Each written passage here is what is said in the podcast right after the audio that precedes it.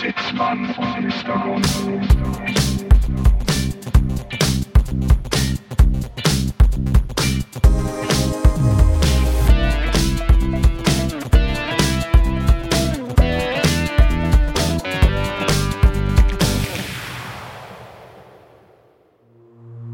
Auf die Couch, es wird ziemlich kacke.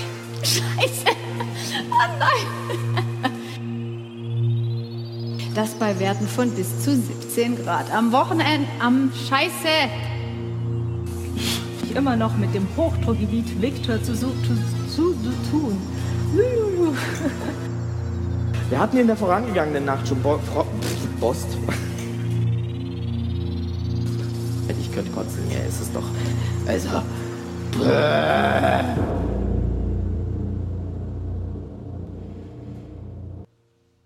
Und es ist Sonntag, der 14. Februar. Es ist heiter bis wolkig. Hier ist wie jede Woche das aktuelle Update aus der Wetterzentrale. Sitzmann und Mr. Gonzo. Einen wunderschönen guten Tag. Herzlich willkommen.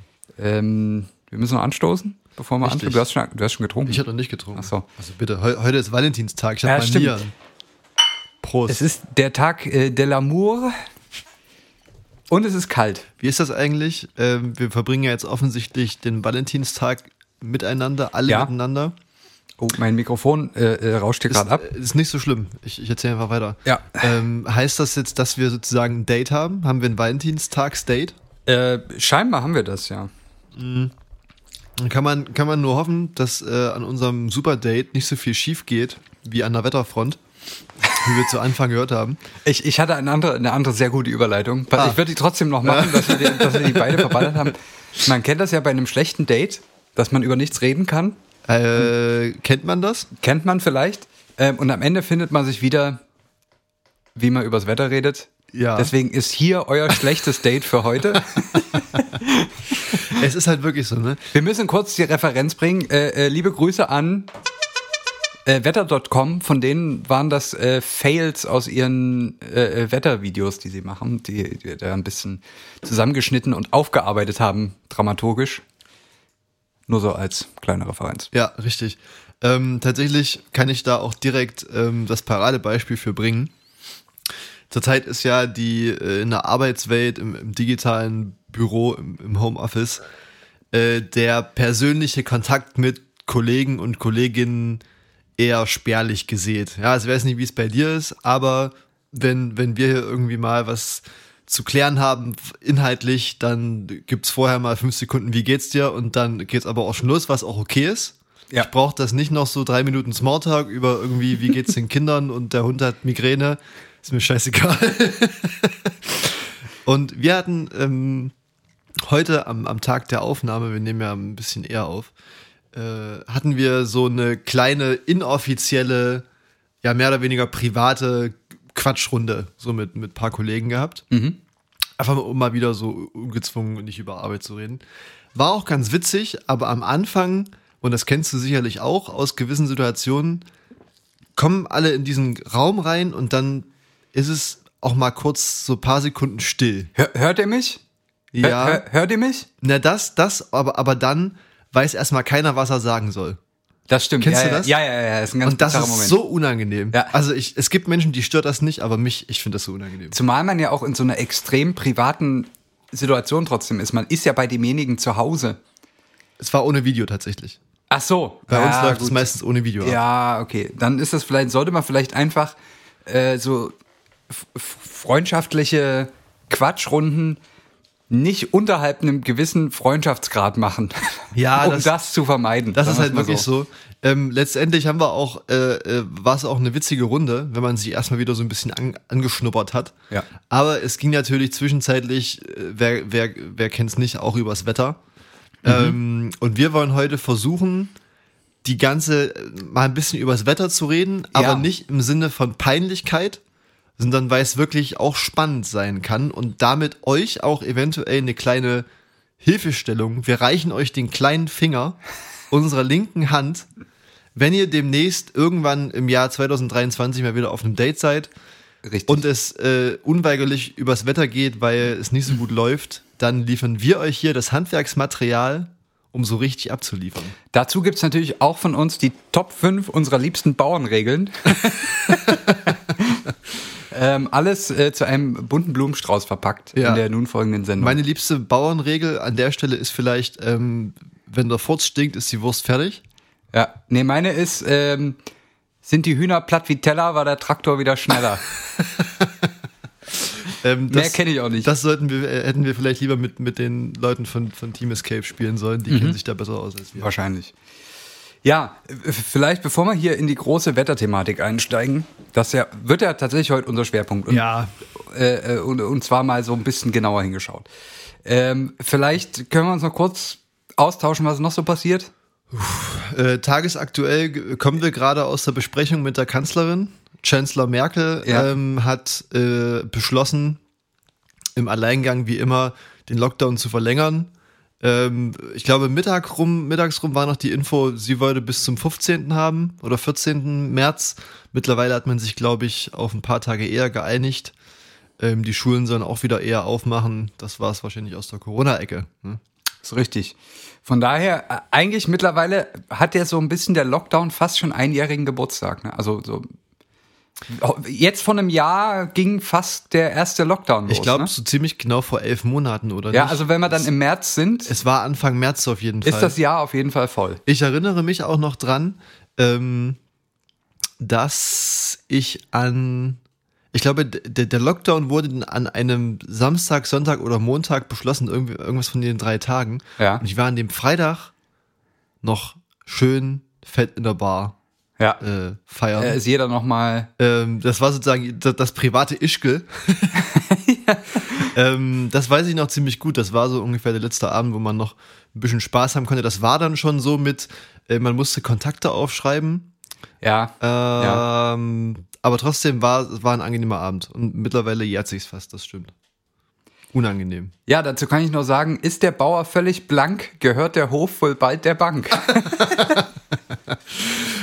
Ich werde immer mal einen reinschmeißen. Ja, das ist gut. Das ist gut. Ja. Besser als Horoskope, muss ich sagen. Gefällt mir. Ja, ist auch wahrscheinlich das mehr Wahrheitsgehalt. Ja, auf jeden Fall. Was ist deine Meinung? Man hört ja jetzt irgendwie, kam jetzt halt die Tage raus, Studien, dass jedes dritte Kind mittlerweile verhaltensauffällig ist, was man ja letztendlich auf diese ganze Stress-Corona-Situation zurückführt. Wie egal ist es dir? Auf einer Skala von ist mir egal oder ist mir nicht egal, dagegen muss man unbedingt was tun? Also auf meiner persönlichen Skala von finde ich interessant bis, weiß nicht, Germany's Next Topmodel, ist das so, also 2 Punkte vor Germany's Next Topmodel. Weil verhaltensauffällig ist halt auch so eine Aussage, die... Man muss dazu sagen, wir haben uns jetzt da nicht genau mit beschäftigt, das ist mir bloß gerade eingefallen. Ja. Ist die Frage, ob sich das ändert, wenn die Schulen wieder aufmachen. Ja, oder ob die dann die Soße richtig ausbaden müssen. Ja. Die armen Pädagogen, unsere armen, gestressten Vollblutpädagogen da draußen. Die Frau Rutkowskis. Genau. Wird sich alles zeigen. Keine Ahnung. Ist aber auch irgendwie fragwürdig. Mittlerweile muss ich sagen, dass ich diesem Argument gegenüber, man muss zeitnah die Schulen wieder aufmachen, immer noch am skeptischsten gegenüberstehe, weil das, also Schulen und Kitas und so, das ist zwar gut, das entlastet zwar die Eltern, aber auf der anderen Seite, wenn es jetzt um das Infektionsgeschehen geht, sind das halt die Sodoms und Gomorrase wahrscheinlich der Ansteckung. Das Problem ist ja, dass man man kann sich sicher sein, dass der Verlauf einer potenziellen Covid-Infektion bei Kindern und Kleinkindern relativ unkritisch ist. Mhm. Aber es ist halt auch verkehrt zu sagen, die stecken sich weniger an, weil das Christian Drosten auch schon aufgedeckt hat, dass das eine komplette Lüge ist. Jetzt habe ich hier einen Podcast-Schluck auf. Das ist furchtbar. Dass das eine komplette Lüge ist, weil Kinder und Säuglinge und Kleinkinder einfach nicht getestet werden. Beziehungsweise, wenn sie getestet werden, dann falsch, weil Methoden angewendet werden, die normalerweise nur bei Erwachsenen funktionieren. Normalerweise müssen Kinder tatsächlich rektal untersucht werden. Haben wir hier auch vielleicht schon mal... Haben wir das schon mal? Glaube ich, noch nicht erzählt. ich glaube, mit rektalen Sachen und Kindern lassen wir jetzt hier auch lieber, ja, aber der Punkt ganz ist, dünnes Eis, ja. Natürlich übertragen die wie jeder andere Mensch auch die gleiche Krankheit. Vor allen Dingen halt auch an die Eltern und so, also das ist ja richtig der Punkt richtig. Dann dabei. Schwieriges Thema, es ist irgendwie lästig. Da muss ich aber sagen, lieber Schulen und Kindergärten als Büros, bin ich ehrlich. Da sehe ich das noch als deutlich wichtiger an als Hannelore, die sich Hauptsache morgens einen neuen Kaffee an der Maschine holen kann und dabei mit Peter noch die Maske so auf 6:30 hängen. Richtig, genau. Und die gerade noch so unten den Damenbart am Kinn bedeckt. Sonst aber auch nichts. Korrekt. Es ist ein schwieriges Thema und zum Glück haben wir das große Los gezogen, dass zu der ganzen Pandemielage sich auch noch ein kleiner Rekordwinter gesellt. Was vielleicht ein bisschen hilft, dass die Leute drin bleiben, weil es ist ja wirklich, ist ja fies. Ich muss sagen, ich persönlich bin für dieses Wetter sehr kompatibel. Ja. Ich weiß, viele mögen das nicht, wenn es kalt ist. Ich bin so ein Thermo-Unterhosen-Typ. Bin ich aber auch ganz deiner Meinung. Ich sage auch immer, man kann sich nicht zu kalt, weil es gibt kein schlechtes Wetter, noch falsche Kleidung. Ja, das wollte ich sagen, genau. In meinem Kopf hat sich das gerade deutlich besser angehört. Was ich sagen wollte ist, man kann sich immer noch was anziehen, wenn es einem kalt ist. Ja. Aber wenn es zu warm ist, dann hat man irgendwann nichts mehr zum Ausziehen. Das ist der Krux. Das ist wirklich ein guter Punkt. Wollte ich knackiger verpacken, als letztlich rausgekommen ist. Ja, der war vorher schon, also bevor er rauskam, war er schon ausgeleiert irgendwie. Ja. Also wie gesagt, für mich persönlich ist es recht angenehm. Ich auch so jetzt so mit Sonne und kalt ist eigentlich ganz nett, finde ich. Also die Sonne, die von der Seite auf deinem Bildschirm strahlt, währenddessen du den ganzen Tag am Schreibtisch sitzt. Das muss ich sagen, ich bin langsam wirklich so im Hirn schon matsch. Ja. Also ich merke, ich habe schon so Wortfindungsstörungen entwickelt. Wie du merkst, ich auch. Es ist wirklich ganz, ganz fatal. Es wird Zeit, dass es mal wieder ein bisschen besser wird. Aber wir kommen vom Thema ab. Ja, wir kommen vom Thema ab. Eigentlich ist jetzt Zeit fürs Wetter. Ich habe das letzte Mal, und das war so ein bisschen unser Aufhänger für die ganze Nummer hier, von einem Phänomen gesprochen, dass es in Großstädten wohl am Wochenende, Samstag, Sonntag statistisch öfter regnet. Ja. Ist falsch. Oh, habe ich mal irgendwo aufgeschrieben, ist ein Mythos, ist tatsächlich in keinster Weise statistisch belegbar mit Wetterdaten. Also ich habe eine Studie gesehen aus den USA, wo aus 200 großen Städten und Großstädten Wetterdaten statistisch untersucht wurden von 3 oder 4 Jahren oder so, glaube ich. Und wo quasi darauf geachtet wurde, ob es eine Art Wochenzyklus gibt. Und den gibt es absolut nicht. Und also das lässt sich auch sehr leicht herausfinden. Die statistischen Mittel, um das zu belegen, sind nicht so schwierig. Das könnte jeder Student vermutlich machen. Das heißt, man kann sich auch sicher sein, dass da wahrscheinlich keine Fehler gemacht wurden. Richtig. Aber interessant. Aber es wird so ein bisschen mit begründet, dass es wahrscheinlich ein psychologischer Effekt ist, weil es einen am Wochenende mehr stört, wenn das Wetter schlecht ist. Und das quasi einen bleibenderen Eindruck bei einem hinterlässt, als wenn jetzt unter der Woche schlechtes Wetter ist, wo man im Büro sitzt zum Beispiel. Also ist das vielleicht auch so, einfach so ein subjektives Ding. Das ist durchaus möglich. Meine Frage wäre gewesen, gab es da dann noch die Erklärung, die widerlegt wurde? Also es gibt tatsächlich, also es gibt ja einen Zusammenhang zwischen wie soll man sagen, menschengemachten, also Abgasen, Luftverschmutzung und so weiter, die halt in Großstädten natürlich die Woche über ein bisschen stärker ist, und Wolkenbildung. Und das hat mich dazu gebracht, mir mal anzugucken, wie sich eigentlich eine Wolke bildet. Das ist ein guter Punkt. Weil das ist wirklich was ich noch nie so ganz irgendwie verinnerlicht habe. Ja. Aber was im Prinzip passiert, man hat also Wasserdampf in der Luft, ne, auch in den höheren Lagen, Atmosphäre, Troposphäre und so. Ja.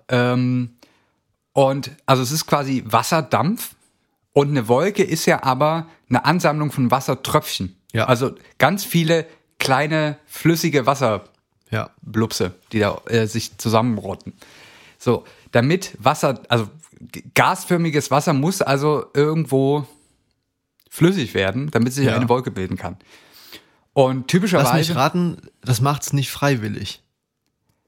Naja, doch, es ist immer, du bist ja mehr Thermodynamiker mit Leib und Seele als ich, aber es ist natürlich, es hängt wie immer von den 3 wichtigen Größen ab, Druck, Stoffmenge und Temperatur. Im thermodynamischen Sinne freiwillig meinte ich, im Sinne von spontan ohne äußere Einwirkung.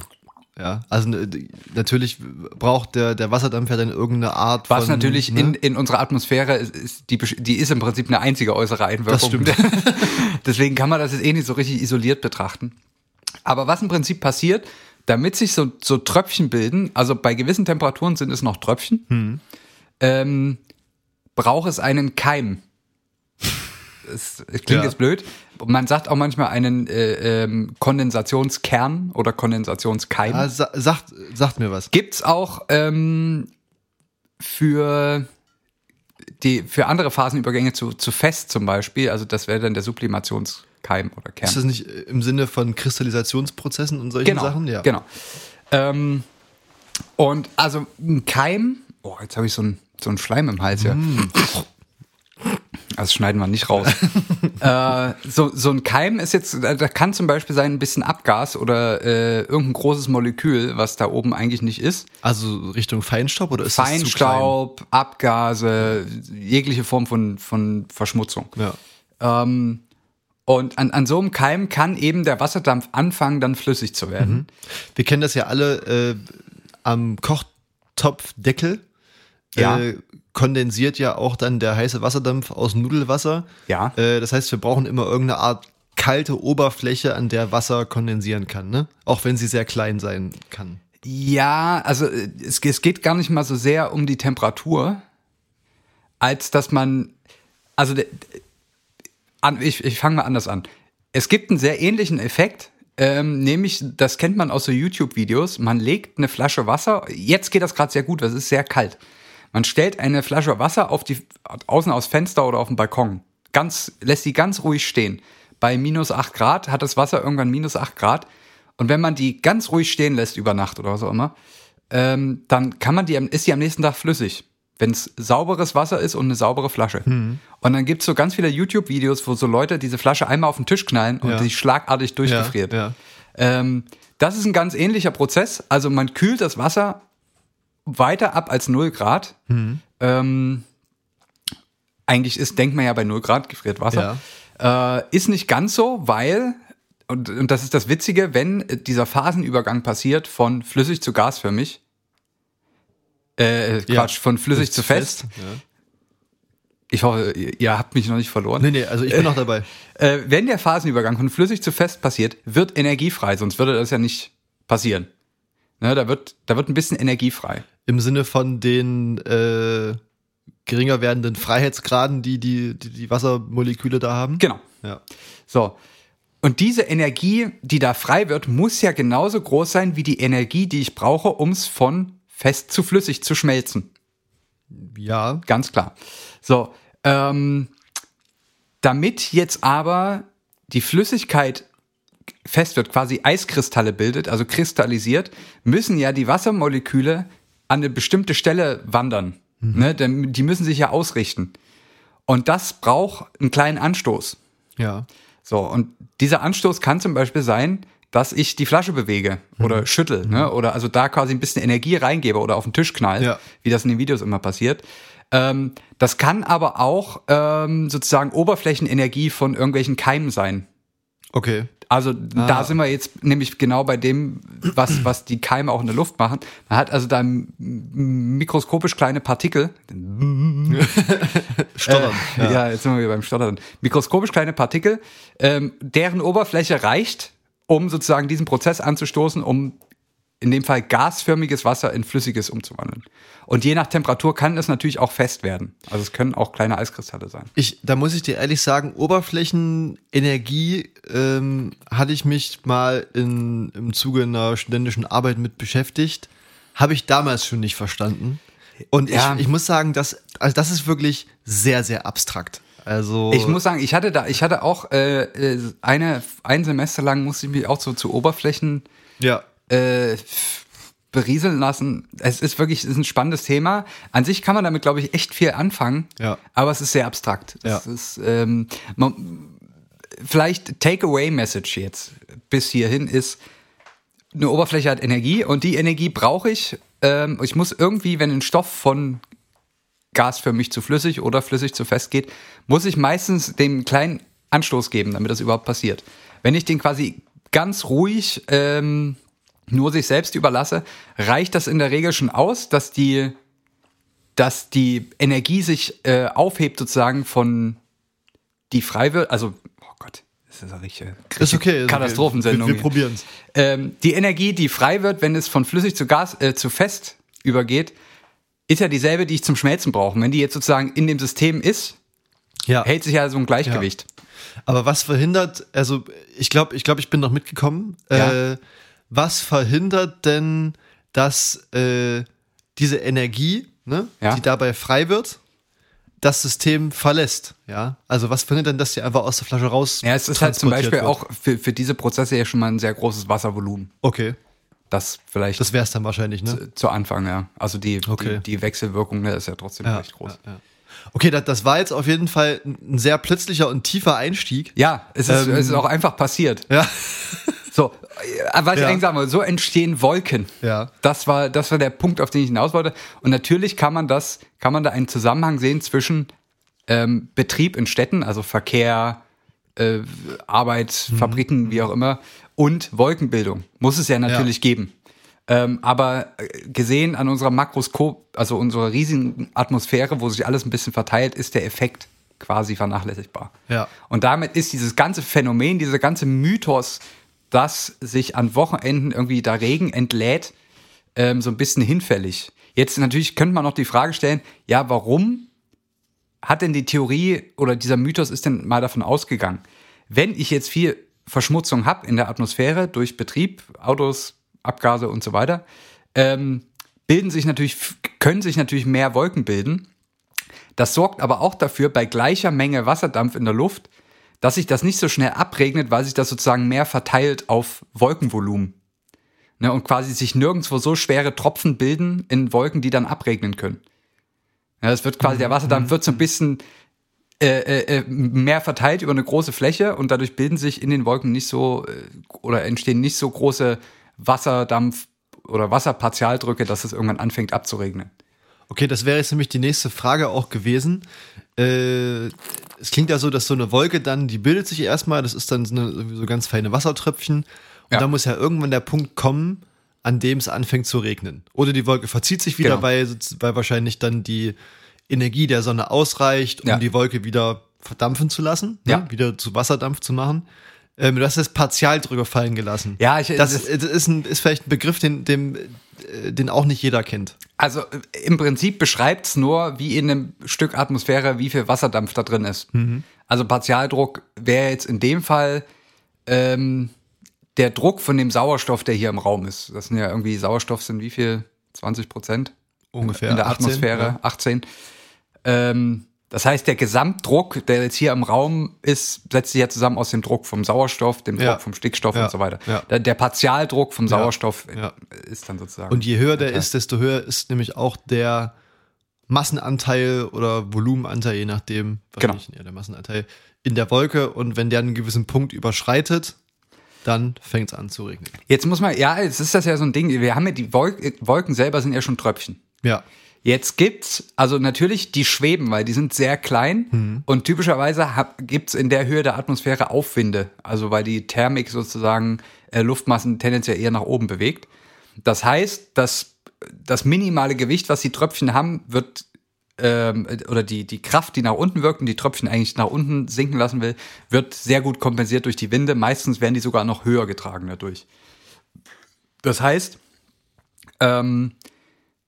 das ist das, was man sozusagen, da spricht man, glaube ich, von so einer Driftgeschwindigkeit. Das ist einfach nur die Geschwindigkeit, mit der diese Tröpfchen da oben so auf und ab wabern, ohne jetzt wirklich zu fallen. Ja. Das ist also eher so eine zufällige Bewegung, die da oben machen. Man muss das sehen, wie ich hier so tanze nebenbei. Ja. Und jetzt ist natürlich, wenn sich, die Frage ist, wie können sich jetzt so große Tropfen bilden, die dann so schwer werden, dass die eben nicht mehr oben gehalten werden. Ne? Also, dass es anfängt, nach unten zu fallen. Und das ist auch wieder, da ist wieder unsere drei wichtigen Punkte: Temperatur, Stoffmenge und Druck, natürlich. Jetzt muss man sagen, wenn sich Wolkentröpfchen bilden, hängt das natürlich auch immer von der Temperatur dort oben ab. wie groß die Tröpfchen werden oder wie wahrscheinlich es ist, dass sich an einem Keim ein Tropfen bildet. Oder ein Tröpfchen, sagen wir es mal so, Tröpfchen ist besser. Wenn es nämlich sehr warm ist, kann es sein, dass so ein Wassermolekül sich anlagert an dem Keim und dann aber, weil das so heiß ist, sich auch sofort wieder löst.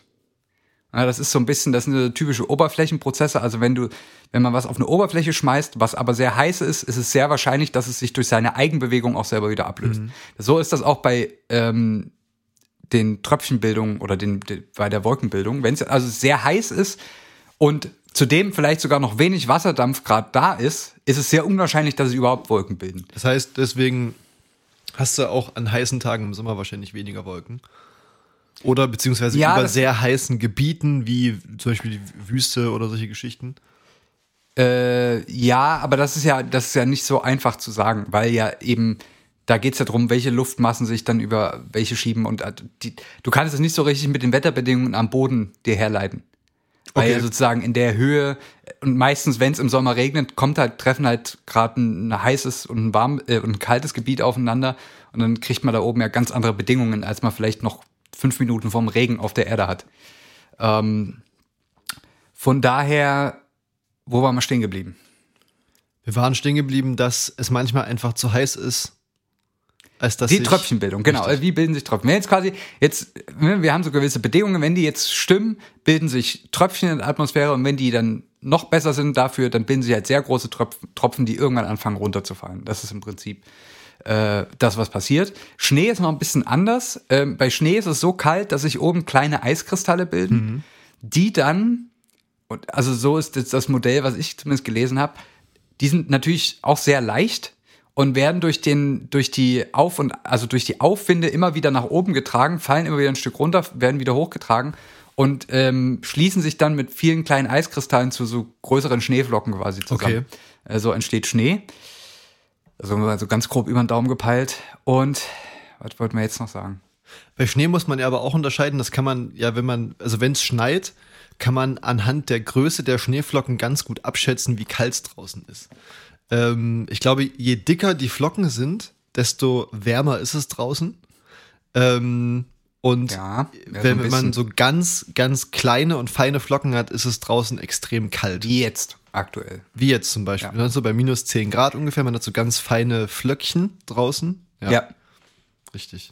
Aber auch da, wie gesagt, man kann das nicht so richtig von der Erde aus beurteilen, was da oben gerade passiert. Also wenn es hier warm ist, heißt das nicht, dass es in einigen Kilometern Höhe auch... Ja, dann sind die Schneeflocken hier sozusagen, wenn sie auf die Erde aufkommen, schon ein bisschen zusammengepappt wahrscheinlich. Ja. Zum Beispiel. Genau. Ja. Ist ein guter Punkt mit der Wolkenbildung. Jetzt wissen wir, wie sich Wolken prinzipiell erstmal bilden. Ja. Die spannende Frage dahinter ist aber eigentlich, finde ich, wie man das voraussagen kann. Das stimmt. Hast du das auf dem Weg deiner Recherche auch gefunden? Habe ich mich wenig mit befasst. Ich habe aber mal mit jemandem gesprochen, der Meteorologie studiert hat. Und natürlich, erste Frage ist, wie wird denn das Wetter morgen? Ja. Und da sagte er mir, ja, da kannst du würfeln, da bist du besser dran. Ja. Das war so seine Aussage. Ist ein guter Punkt. Ich habe mich damit ein bisschen beschäftigt, weil ich hatte vor längerer Zeit auch mal was darüber gesehen. Das war letztlich, glaube ich, in einem anderen Kontext. Und zwar, glaube ich, da ging es so um Statistik und Unsicherheit und solche Sachen. Und die haben als Aufhänger genommen, dass zu den Anfängen der computergestützten Meteorologie gab es da so einen schlauen Menschen, der hat sich ein bisschen mit Wettervorhersage beschäftigt. Und der hat dann so ein paar Modelle aufgestellt, da können wir gleich noch was zu sagen, und hat mit Stadtbedingungen angefangen, versucht, das Wetter für morgen zu berechnen. Und hat dann irgendeinen Wert rausbekommen. Und hat das wohl wieder vergessen oder irgendwie die Ergebnisse verlegt. Und aber was kam als Ergebnis raus? So eine Sonne oder eine Regenwolke? Nee, also er hat dann sozusagen versucht halt, was weiß ich, einen Bewirkungsgrad, Temperaturen vorherzusagen. Okay. Ja. Hat die Ergebnisse irgendwie verlegt und hat die gleichen Stadtbedingungen nochmal in sein Computerprogramm eingegeben. Genau die gleichen, hat es nochmal für 24 Stunden Voraussage rechnen lassen. Und es kam was ganz anderes raus. Ja. Und bis er da rausgefunden hat, dass das nicht daran lag, dass in seinem Programm Fehler war, sondern einfach nur daran, dass sozusagen die Computer zu der Zeit mit, was sagen wir mal, 6 Nachkommastellen gerechnet haben, aber die Modelle sozusagen an irgendeiner Stelle einen Fehler haben, der dann da sich fortpflanzt und dann halt ein komplett anderes Ergebnis erzeugt. Ja. Interessanter Punkt. Und da habe ich mich jetzt gefragt, wie denn solche Wettermodelle überhaupt aussehen. Also wie man das Wetter überhaupt berechnen kann für die nächsten Tage, Wochen. Es gibt ja so verrückte 3-Wochen-Voraussichten. Das ist wahrscheinlich wirklich wie Würfeln. Ja. Und zwar ist es so, das hast du auch schon gesagt, entscheidend sind Druck und Temperatur und in dem Sinne Feuchtigkeit oder halt die Stoffmenge Wasser. In dem Fall absolute oder relative Feuchtigkeit, wie auch immer. Und jetzt ist es so, der Mensch versucht ja immer, sich die Natur in irgendwelche Gleichungen und Formeln zu packen. Und da gibt es jetzt so ein paar mehr oder weniger fundamental gültige Gleichungen. Das sind die Erhaltungssätze. Ja. Hatten wir auch schon mal angedeutet. Bei uns meistens die Energieerhaltung, die nicht verloren gehen kann und auch nicht aus dem Nichts erzeugt werden kann. Dann gibt es noch die Massenerhaltung. Mhm. Das heißt, dass Masse nicht verloren gehen kann. Also wenn ich irgendwo was an Masse reinschiebe, muss die Masse in was auch immer für eine Form auch wieder rauskommen. Geht auch beim Menschen. Geht für Menschen so. Genauso, ja. Und dann hast du noch die Impulserhaltung. Richtig. Die letztlich auch, ja, mehr oder weniger verzahnt ist mit der Massen- und Energieerhaltung. Ich wollte gerade sagen, es steckt ja alles beides mit drin. Ja. Genau, ist ja. Und jetzt ist es so, dass man auf Basis von diesen Gleichungen kann man versuchen, das Wetter zu berechnen. So.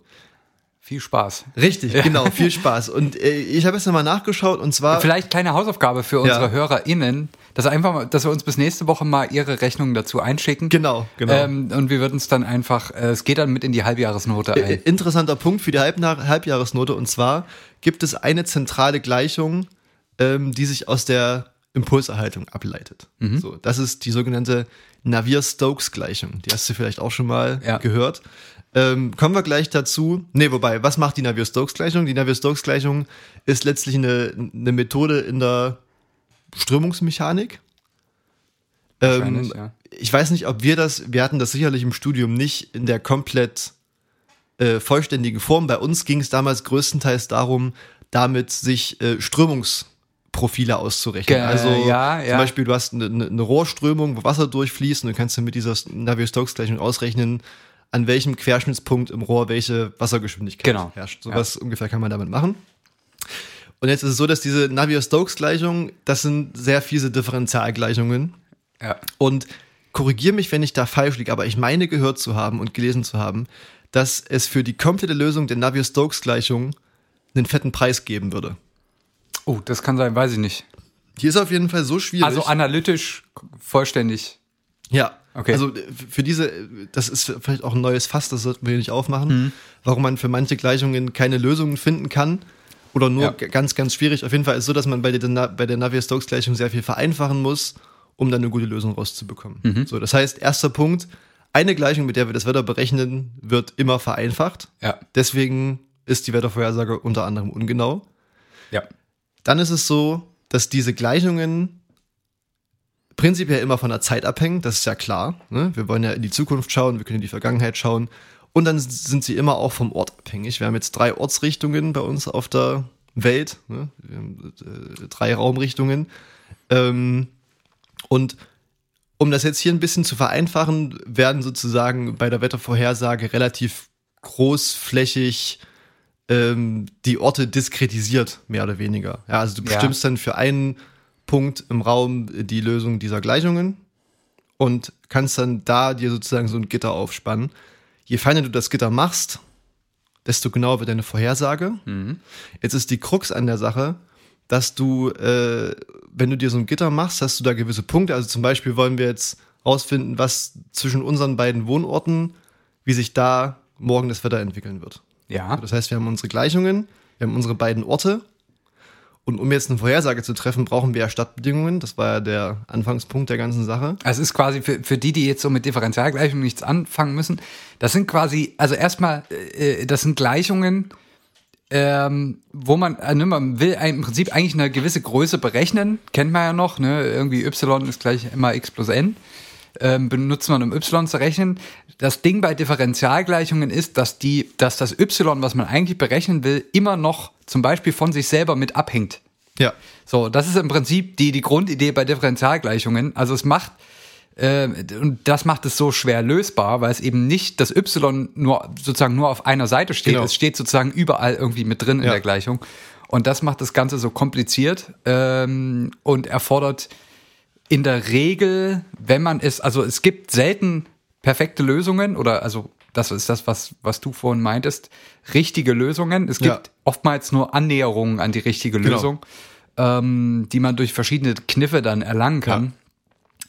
Ja. Und das steckt im Prinzip dahinter. Ja. Wo waren wir jetzt? Der Punkt war gerade, gut, dass du das nochmal gesagt hast. Ich glaube, heute kann sein, dass wir ein paar Leute abgehängt haben. Mhm. Ist aber auch nicht so schlimm. Wer dranbleibt, wird auf jeden Fall wie immer belohnt. Ja, ich würde vielleicht gleich nochmal eine Bauernregel droppen. Ich kündige es jetzt schon mal an. Genau, wir waren stehen geblieben. Schwierige Gleichungen.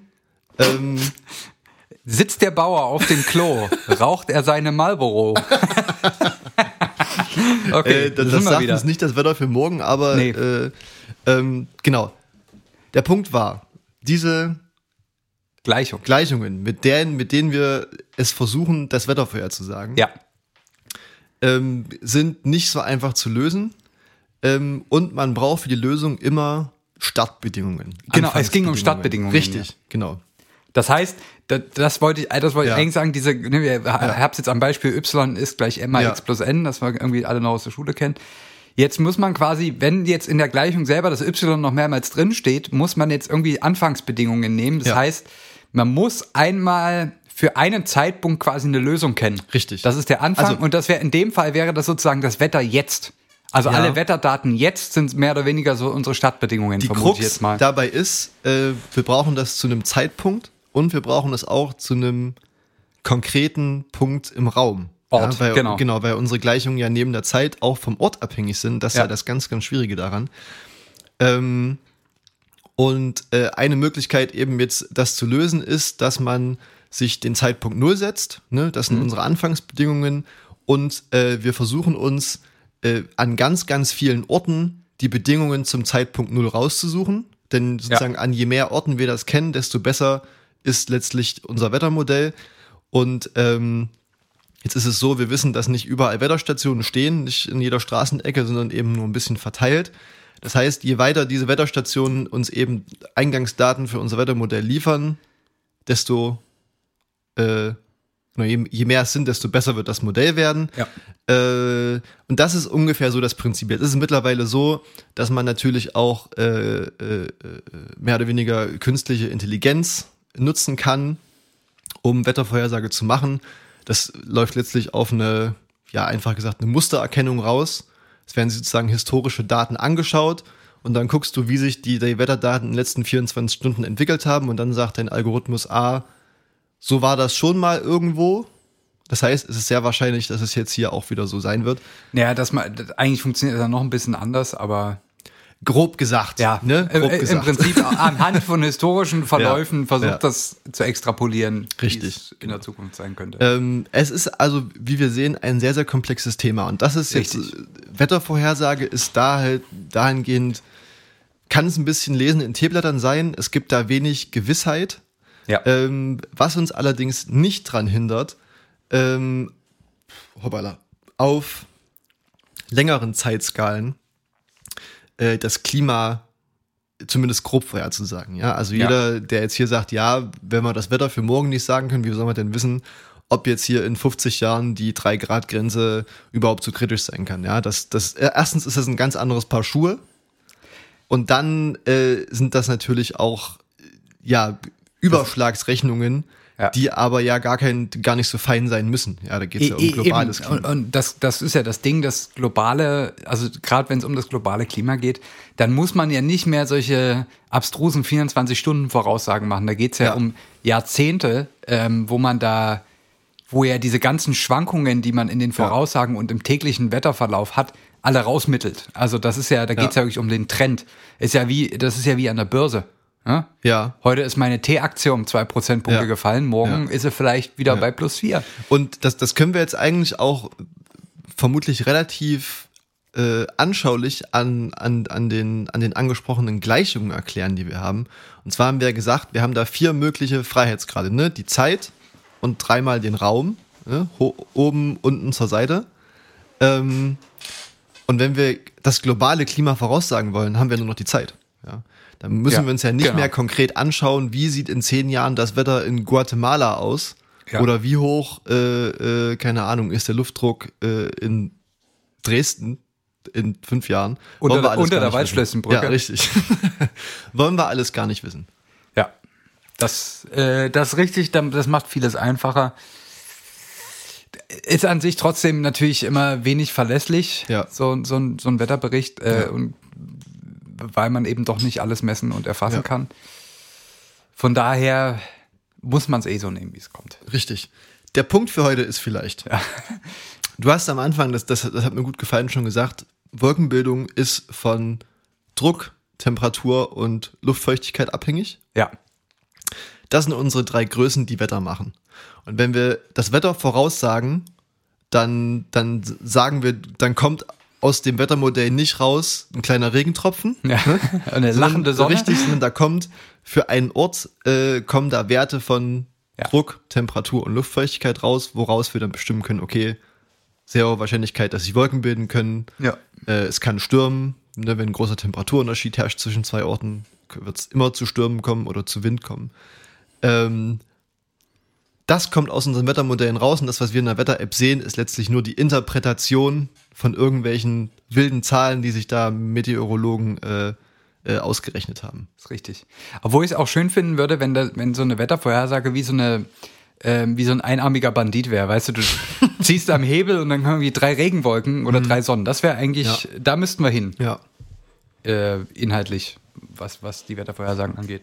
Vielleicht ist das unser Projekt für die Zukunft. Wer weiß. Wetterbandit. Ich habe eine Sache, die ich aber auch ganz witzig finde, weil ich die Frage jetzt mehrmals gehört habe, ist bei, was haben wir jetzt, keine Ahnung, minus 10 Grad draußen oder so, trocknet Wäsche draußen. Ja. Also was eine Fall ist. Ja, ich stell dir einfach mal die, trocknet Wäsche draußen. Ja. Warum?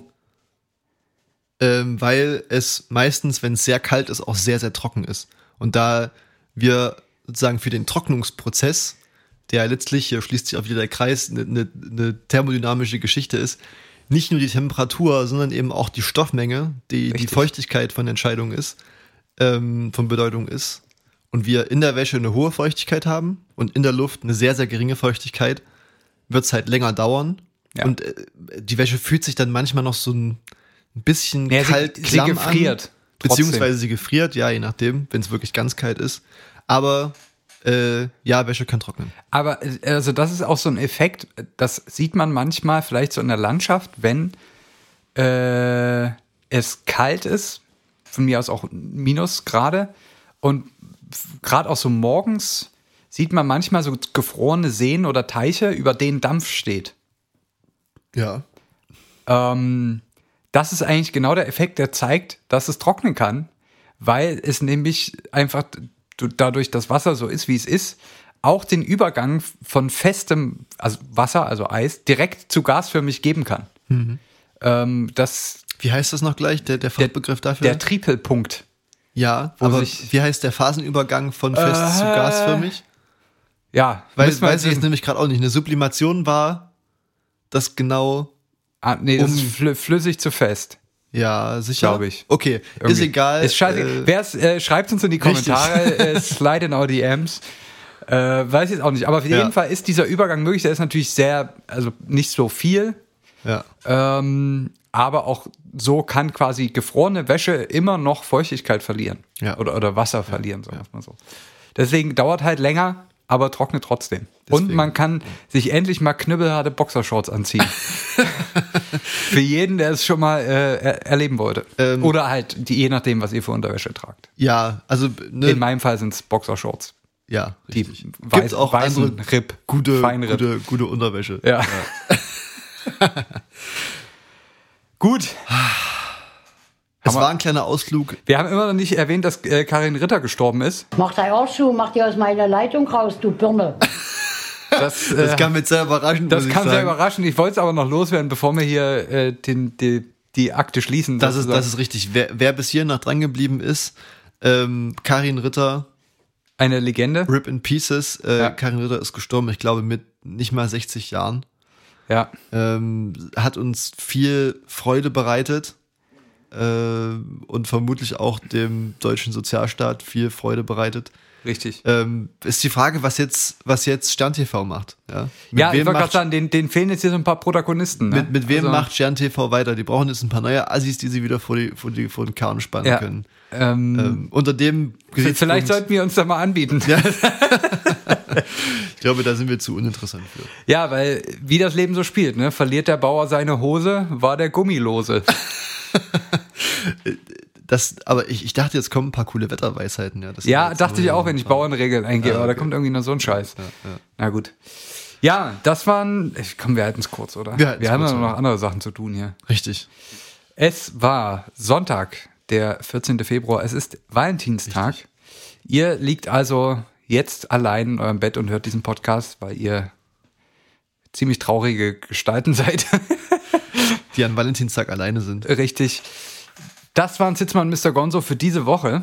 Wir sind auf jeden Fall in einer Woche wieder für euch da. Was machen wir in einer Woche? Haben wir schon Aussichten, was wir da thematisch aufgreifen? Ja, ich meine, wir wollten mal ein bisschen was zu Feinstaub. Feinstaub. Da gab es auch eine Einschreibung, eine DM.